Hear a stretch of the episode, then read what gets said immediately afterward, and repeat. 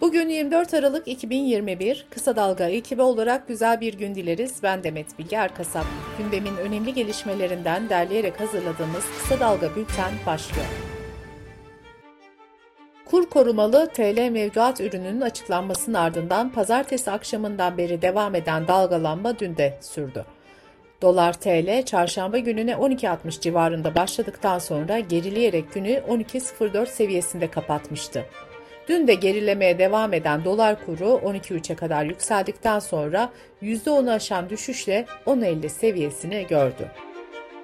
Merkez Bankası'nın döviz müdahalelerinin sürdüğü 17 Aralık haftasında rezervlerde hızlı bir gerileme yaşandı. Söz konusu dönemde Merkez Bankası'nın net rezervleri 21,2 milyar dolardan 12,2 milyar dolara geriledi.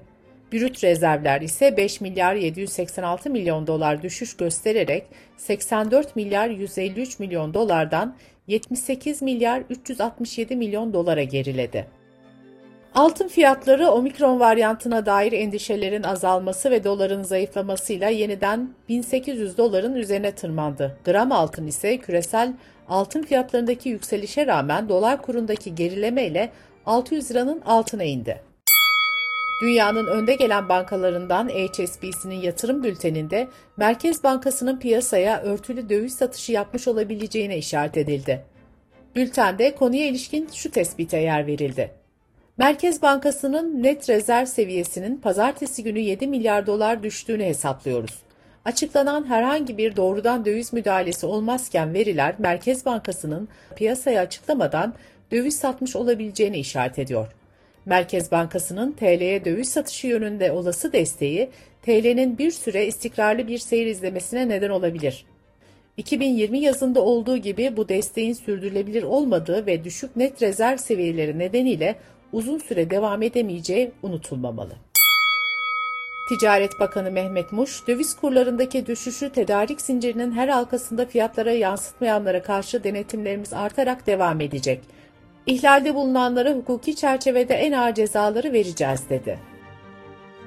Trakya Birlik Yönetim Kurulu Başkanı Şafak Kırbiç, Türk lirasındaki değer kaybı nedeniyle tedarik sıkıntısı yaşandığı için gübreye getirilen kısıtlamanın kalktığını açıkladı. AKP Grup Başkan Vekili Mustafa Elitaş, elektrikte olduğu gibi doğalgazda da kademeli tarifenin gündemde olduğunu söyledi. Elitaş şöyle konuştu. Villada oturanla gece konduda oturanın aynı fiyatla doğalgaz tüketimini uygun bulmuyoruz. 4 Ocak tarihinden itibaren Türkiye Büyük Millet Meclisi çalışmalarına başladığı anda kademeli doğalgaz tarifesini getireceğiz. Türkiye Büyük Millet Meclisi Genel Kurulu'nda çalışanların maaşlarının asgari ücret kadar gelir ve damga vergisinden muaf olmasını içeren kanun teklifi kabul edildi. Avrupa Konseyi Bakanlar Komitesi'nin Türkiye'ye yaptırım kararı vermesinin ardından 13. Ağır Ceza Mahkemesi Osman Kavala'nın tutukluluk halini dosya üzerinden değerlendirdi. Heyet yaptığı değerlendirme sonucu oy çokluğuyla Osman Kavala'nın 1514 gündür süren tutukluluk halinin devamına karar verdi. Kavala'nın yargılandığı birleştirilen Gezi davasının bir sonraki duruşması 17 Ocak'ta görülecek. CHP Genel Başkanı Kemal Kılıçdaroğlu 26 Ocak'ta partisinin grup toplantısında Cumhurbaşkanı Erdoğan'a yönelik sözleri nedeniyle 80 bin lira tazminat ödemeye mahkum edildi.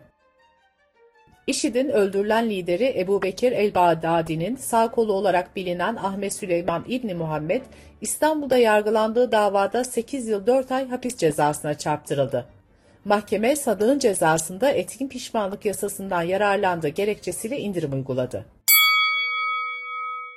Aksaray'da öğrencisine tokat ve yumruk atıp döven, boğazını sıkan öğretmen mahkemece adli kontrol kararıyla serbest bırakıldı. Türkiye Barolar Birliği öğretmen hakkında suç duyurusunda bulundu. Ankara Cumhuriyet Başsavcılığı da bir buçuk yıla kadar hapis sistemiyle iddianame hazırladı.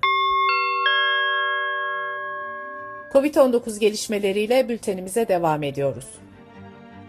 İngiltere'de yapılan iki araştırmada omikron varyantı kaynaklı enfeksiyonlarda hastaneye yatma oranının düşük olduğu belirtildi. Ancak uzmanlar omikronun hızla yayılması nedeniyle riskin hala yüksek olduğunu belirtiyor.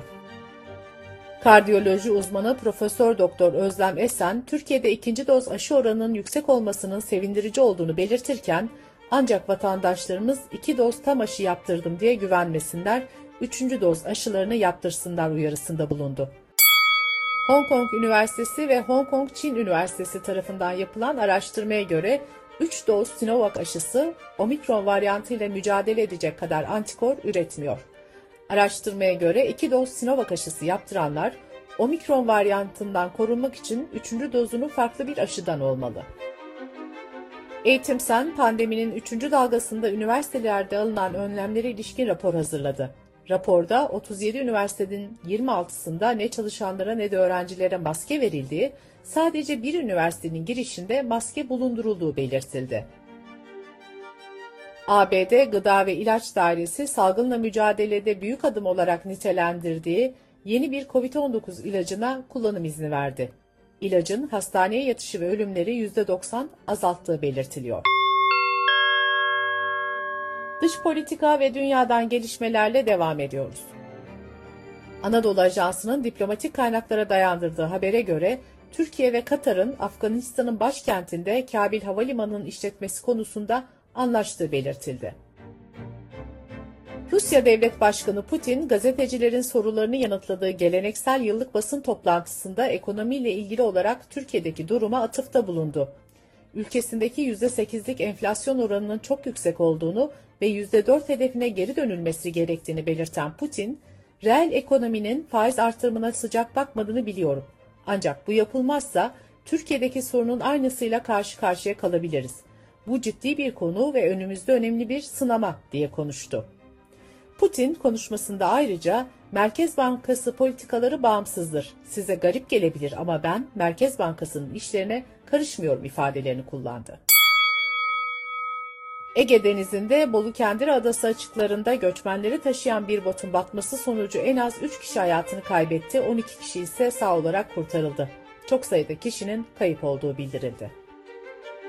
Avustralya'da hükümet sosyal yardımlaşma ödeneğinde ırkçı davrandığına dair açılan dava sonucunda aborjinlere 2 milyon Avustralya doları tazminat ödeyecek. Bültenimizi kısa dalgadan bir öneriyle bitiriyoruz. Yusufeli Çoruh Havzası'nı yoksullaştıran, insansızlaştıran, doğayı yok eden barajlar zincirinin bir halkası. Mehveş Evin arka planda halkın cebinden alınarak finanse edilen bir çılgı proje olan Yusufeli Barajı'nı anlatıyor. Kısa Dalga.net adresimizden ve podcast platformlarından dinleyebilirsiniz. Gözünüz kulağınız bizde olsun. Kısa Dalga Medya.